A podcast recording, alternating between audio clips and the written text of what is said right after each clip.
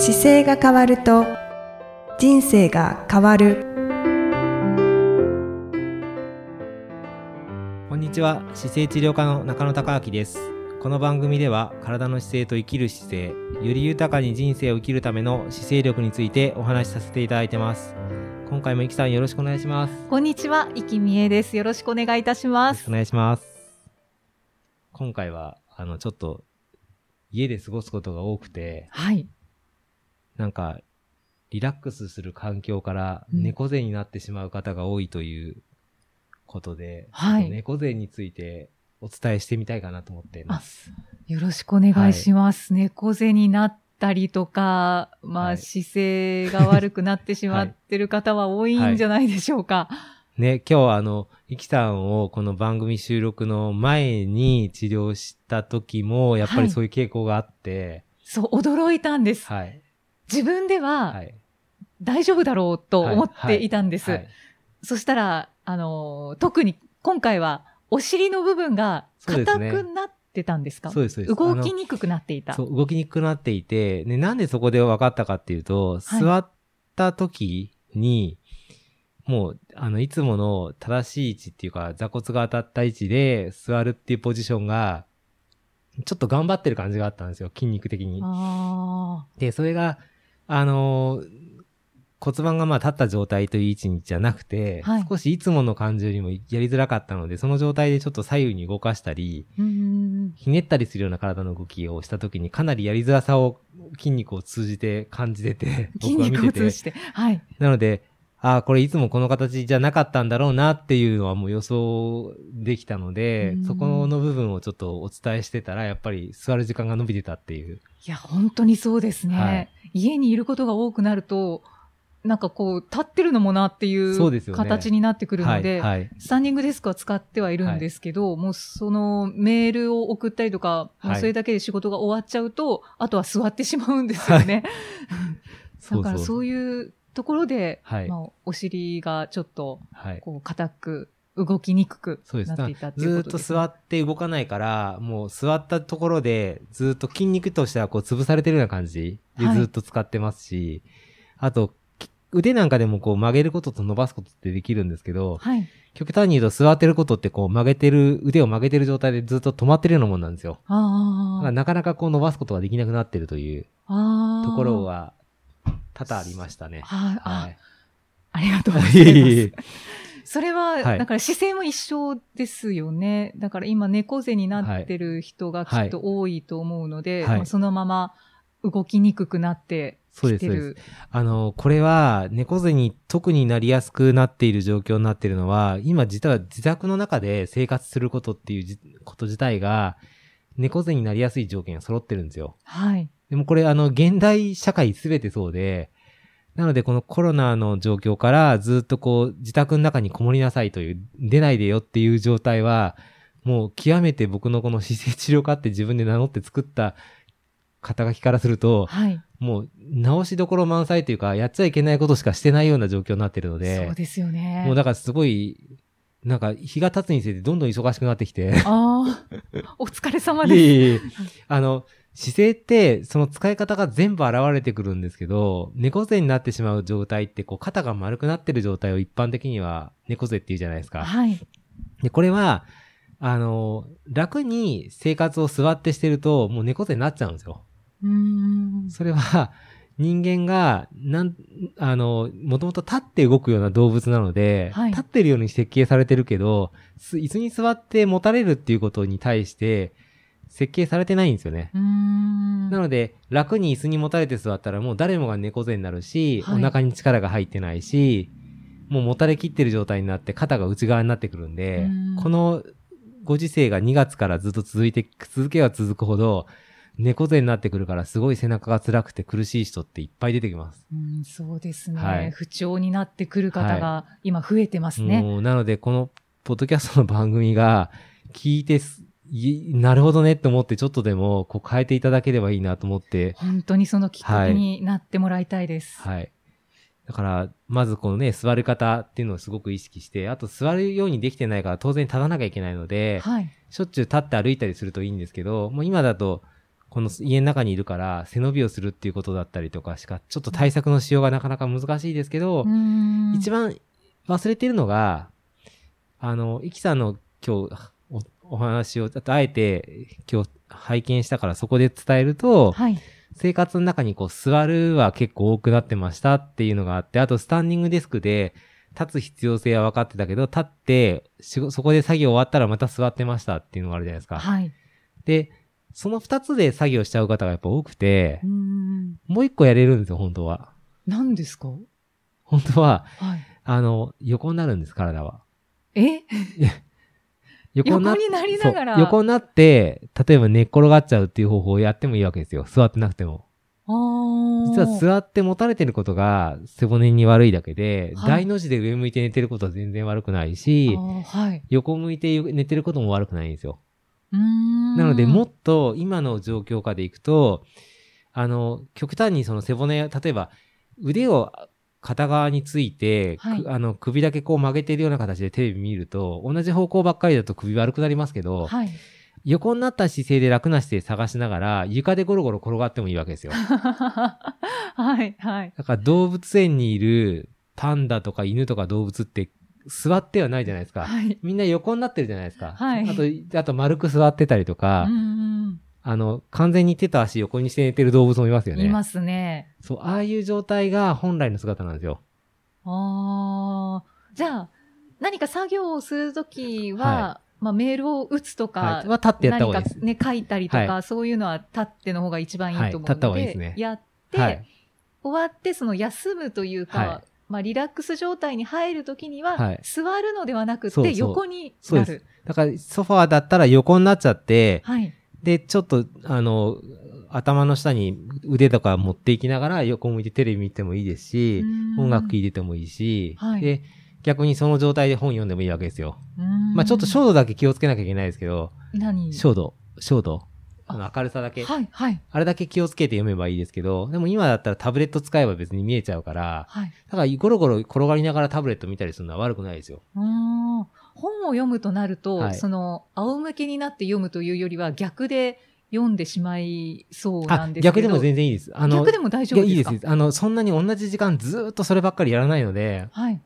とにかく30分に1回、1時間に1回の中でゴロゴロ体って動かしたりひねったりしながら、場所変えていくんですよね。なので自分が心地いいな楽だなって思う姿勢でもっと大胆に床に転がってもいいし。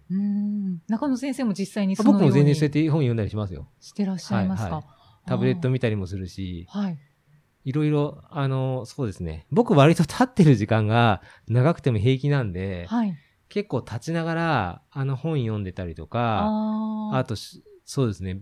書類見たり、ネットサーフィンするときも大体立っているので、で、立ってるって言っても、スタンディングデスクに、こう、まっすぐ立ってるだけじゃなくて、あ、これもそのうち YouTube でアップしてるかもしれないですけど、はい、どうやって使うかを、立ちながら、あはいはい、あの、実はその足を、ちゃんとまっすぐた揃えて立ってるわけじゃなくて、はい、片足だけ椅子の上上げて、ええー、やるという方法もできます。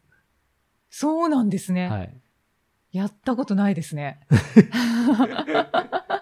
あの、椅子ありますか？あります、あります。そしたら、えっ、ー、と、スタンディングデスクのところで作業するじゃないですか。はい。そこのところにあ椅子を持ってくるんですよ。はい。で、この椅子は、普通に座ってる椅子だったらそれでもいいですから、このキャスターついてます？ついてます。あ、じゃあ、キャスターのところに、あの、片足、足を乗しちゃって、上に。はい、だから、なんだろう、椅子に対して、あの、椅子の座面に片足乗してる感じです。はい。で、それで片足乗して作業するとすごい楽ですよ。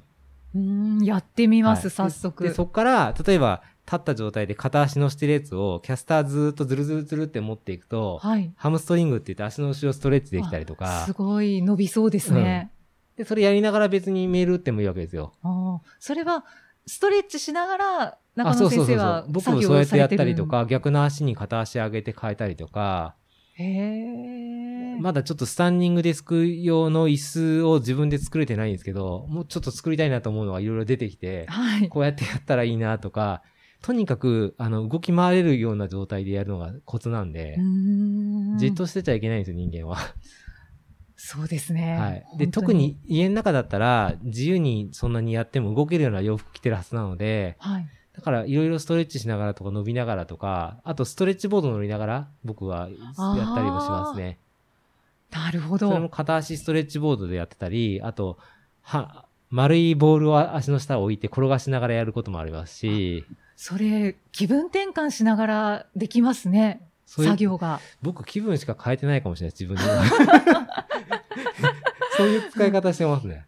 気分を変えながら。そうそうそう、そういう使い方すると、あの、ちゃんと人間の体って動かすようにできてるから、同じ状態でやっちゃダメなんですよね。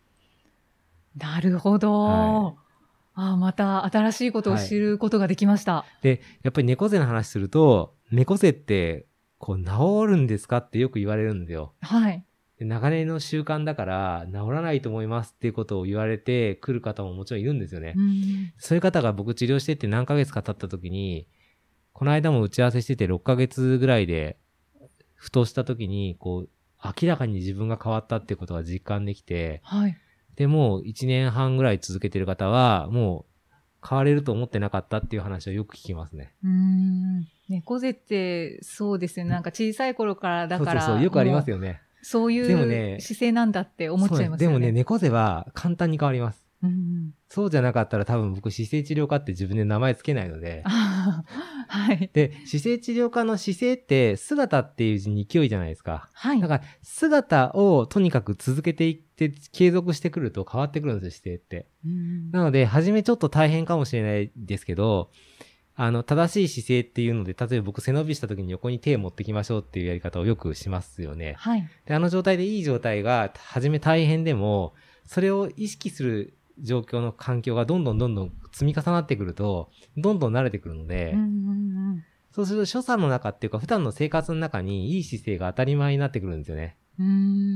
で、初めの頃にやっぱりあったり、しばらく自分だけこういい姿勢すると、周りとのギャップをすごい感じるので、なんかやりづらいなと思ってちょっと控えめになったりはしますけど、はいはい。でもそれは、周りの方が皆さん姿勢が悪いことに気づいた時はやっぱり直し時なので、周りの方が悪い時にあえて合わせなくても、その時ちょっと自分だけ意識して、あのー、行うことがやっぱりより良くなる方法ですね。これはなんか影響の輪につながりそうですね。あ、そうですね。自分が姿勢が良くなった時に、はいはい、あ、なんかみんなとちょっと違う、浮いちゃうなって思いますけど、はいはいはい、そこをこう、ずっと姿勢はもういい姿勢を自分の中で作れたんだから、はい、そのまま続けていってたら、いつの間にか周りが、あれ、まあ、私だったら、はいはい、さんなんか姿勢がいいな、なんか素敵に見える。はい、で、ちょっと、ど、どうやって姿勢を保ってるのか聞いてみようかなとか、はいはい、なんか姿勢を私も正そうとか、はい、そういう影響が出てきますよね。で、そういう時って、あえてね、やってみると面白いんですけど、周りの人が悪くて自分がどうしようっていう時に、あえて自分で背伸びしたりすると、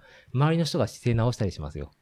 あ、本当ですか、うん、あの、こうやって起こして背伸びしたりとか、手を、手を広げながら胸張ったりとかすると、その、ま、目の前にいる人は真似してこう伸ばしたりとか、すること多々ありますね。こんなハッピー、わかりやすいハッピーつけてなくても、結構姿勢伸ばしたりすると、真似して姿勢良くなったりするんで、はい、人間って必ず自分の状況と、は見えないので、相手の状況を見るじゃないですか。はい、相手がやったことを真似するんですよね。うんだから、うなずくのと同じように、自分が姿勢良くした時に、周りの方がどんどん姿勢良くなっていく時って、やっぱり、僕はすごい仕事から面白いんですけど、はい。なので、やっぱり気づかせてあげることもいいことだけど、自分自身がやっぱり、あ、じゃあ気をつけなきゃって思うのも、やっぱり勉強なので、んなんかそこが相乗効果でうまく使えるといいですよね。そう、ね、お互い、うん。一人では生きていけないけど、でも相手のことが、肩も同じ方向向いてちょっとでも良くなってくれば、お互いにいい関係性でいけるので。はい。はい。ああ、素敵ですね。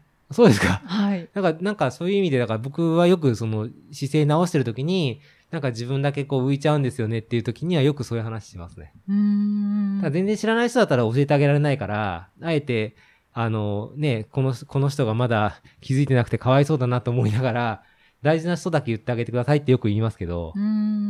なんかか、あの、患者さんでも初め見えた時に、先生、あの、僕が今日聞いて、数字、この2、3日一生懸命やってきたら、周りに姿勢悪い人しかいなかったんですけどってよく聞くんですよ。はい。でも、それってやっぱりそれだけなん直しがいがある環境なので、会社の中で同じ仲間がいたら、その人たちに、もうぜひ、あの、自分で理解したことをちょっと伝えてあげてくださいって言ってますね。で僕の本だったら本見せて、こうやってやった方がいいよって言ってあげればいいので、うん、そうですね。で、伝わんなかったら言ってくれれば僕伝え方教えますっていつも言ってます。あはい、お自分からも、こう、周りを変えていけるっていうのも。そうそう。それで、それで自分で理解してるかどうか確認しながら言うと、やっぱり理解してもらえなかった時って自分もちょっと伝え方がまだまだ伸びしろがあるので、それちょっと変えていくと変わっていくんですよね。うんそういうふうにしていくと、そういう意味では影響の輪がちょっとずつ広がってくるんで。はい。はい。そうですね、はい、そういうことにもつながりますね。そうですそうすると、やっぱりね、いい環境で、同じチームだったらみんなが健康状態がよく、頭がよく回って、うん、あの、ポジティブな人間関係の中で多分仕事できればいいはずなんで。はい、仕事も効率的にできそうですしね。はい。うん、っていう話をいつもしてます。はい。なので、猫背は、あの、必ず治るので、やっぱり環境面を自分でコントロールしながら、もう気づいた時っていうか直したいなと思って、この番組聞いていただいた時はもう多分タイミングだと思いますね。そこから、あの、まず背伸びとか座り方の項目ちょっとチェックしていただいて、もう頻繁にそれやっていけば必ず変わるので。はい。そうですね。諦めたら変わんないです経験者 なんですけれども、はい、その、まあ、姿勢もそうなんですけれども、はい、最近はちょっっと腕立て伏せに取り組んでおりまして。ね。はいはいはい。で、まあそれは自分の中でもう少し上半身をいい体にしていきたいなっていう思いで始めたんですけど、だけど、最初壁腕立て伏せをしてくださいと中野先生から教えていただいて、え、それってすぐできるんじゃないのって思ったんですけど、やり方を教えていただいたら結構きつくて。難しいですね。もうあっという間にこれできるのかなって思ったんですが、まあ本当に少しずつで、あの毎日続けられてない部分もあったりはするんですけど、はい、でも、それでも続けていこうという意識で続けていたら、えっ、ー、と、前回教えていただいて、1ヶ月後に診療に来た時には、もう結構、腕立て伏せは軽々できるようになっていたので、その、もう毎日できなかったとしても、続けようで、1日おきでも続けていってたらいつの間にか習慣になっていたりはするんだなっていうのは感じますね。やっぱり30日って1ヶ月30日じゃないですか。で、その中で毎日やらなくても、例えば、やる日とやらない日ができるだけで、それでやらなかった時に回復するんですよね。で、また、あの、今のでいくと、イキさんが初めきつかった壁のところでやった時に筋肉って一回切れるんですよ。で、切れて修復して強くなっていくので、はい、だからもっと必要な出力が必要だったら頑張って太くしますって言って筋肉が太くして、で、次の次に行っていくんですよね。ちゃんとその時に必要な、あの、筋肉が切れた時に修復するためのアミノ酸っているんですけど、はい、それはまあプロテインとかで取れたり食べ物で取れてて、適切にあれば、はい、筋肉がちゃんと太くなってくるっていうサイクルをするので、だから多分20、キさんがもし3日のうち2日だけだったとしたら、30日じゃなくて20日でその壁のやつが楽にできるようになったんですよ。ああ、そうですね、はい、そういうことですね。で、次の宿題が多分テーブルですよね。テーブルの高さで腕立てしましょうっていうのに来てるので、はい、それも1ヶ月経ったら結構楽にいくはずです。はい。はい、で、1回、その、1ヶ月間で、あ、壁、腕立て伏せができたっていう達成感を味わうと、はい、次がもう楽なんですよね。そうそうそうそうあ、次もいけるなっていう気持ちになるので。そうなんです。それが姿勢の勢いなんですよ。ああ、なるほど。なんか勢いって僕もいつも姿勢っていう感じ見ながら、あの、勢いってついてるなと思いながらあるんですけど、やっぱり勢いと、でも大事なんですよね。はい、はい、ちょっと成功事例があると、それをきっかけに次の一歩に踏み込んでいけるので、だから、まずほんとちっちゃな一個目の習慣。だけ作れば、もうそこからきっかけに道がえるように変わっていくっていうのが人間のすごいとこなんで。本当ですね。はい、まあ、今回の私は腕立て伏せで、すごく、はい、あよかったです感じました、はい。それでランニングとしてあれですもんね、腕が振りやすくなって。そうなんですよ。後ろに腕がこう、引きやすくなったので、でね、また走りやすくなりました。もうなんかそういうイキさんの変わっていくように世の中が変わってくれば、みんながね、立って仕事して走れる体になったら、はい。あの、ウイルスもあっという間に消えちゃうと思います。本当に。で、今、そこの転換期に来てますよね。はい、そうですね。そうですね。なので、なんかこのきっかけで本当にどんどんね、皆さんが変わっていっていただければ、はい、人生が変わってるんじゃないかなと思って、はい。そうですね。そんな形で、はい、はい、今回は、あの、ちょっと猫背は治りますよという、はい、久々のなんか猫背の話でしたけど。そうですね。はい。今日もなんかたくさん貴重なお話を伺いました。ありがとうございました。ありがとうございます。またとお送りしていきたいと思います。よろしくお願いします。よろしくお願いいたします。ありがとうございました。ありがとうございました。この番組では姿勢や体についてのご質問、そしてご感想をお待ちしております。ご質問とともに年齢、体重、身長、性別をご記入の上、中野生態東京青山のホームページにありますお問い合わせフォームからお送りください。体を見直す時間は人生を見直す時間である。姿勢治療科の中野孝明でした。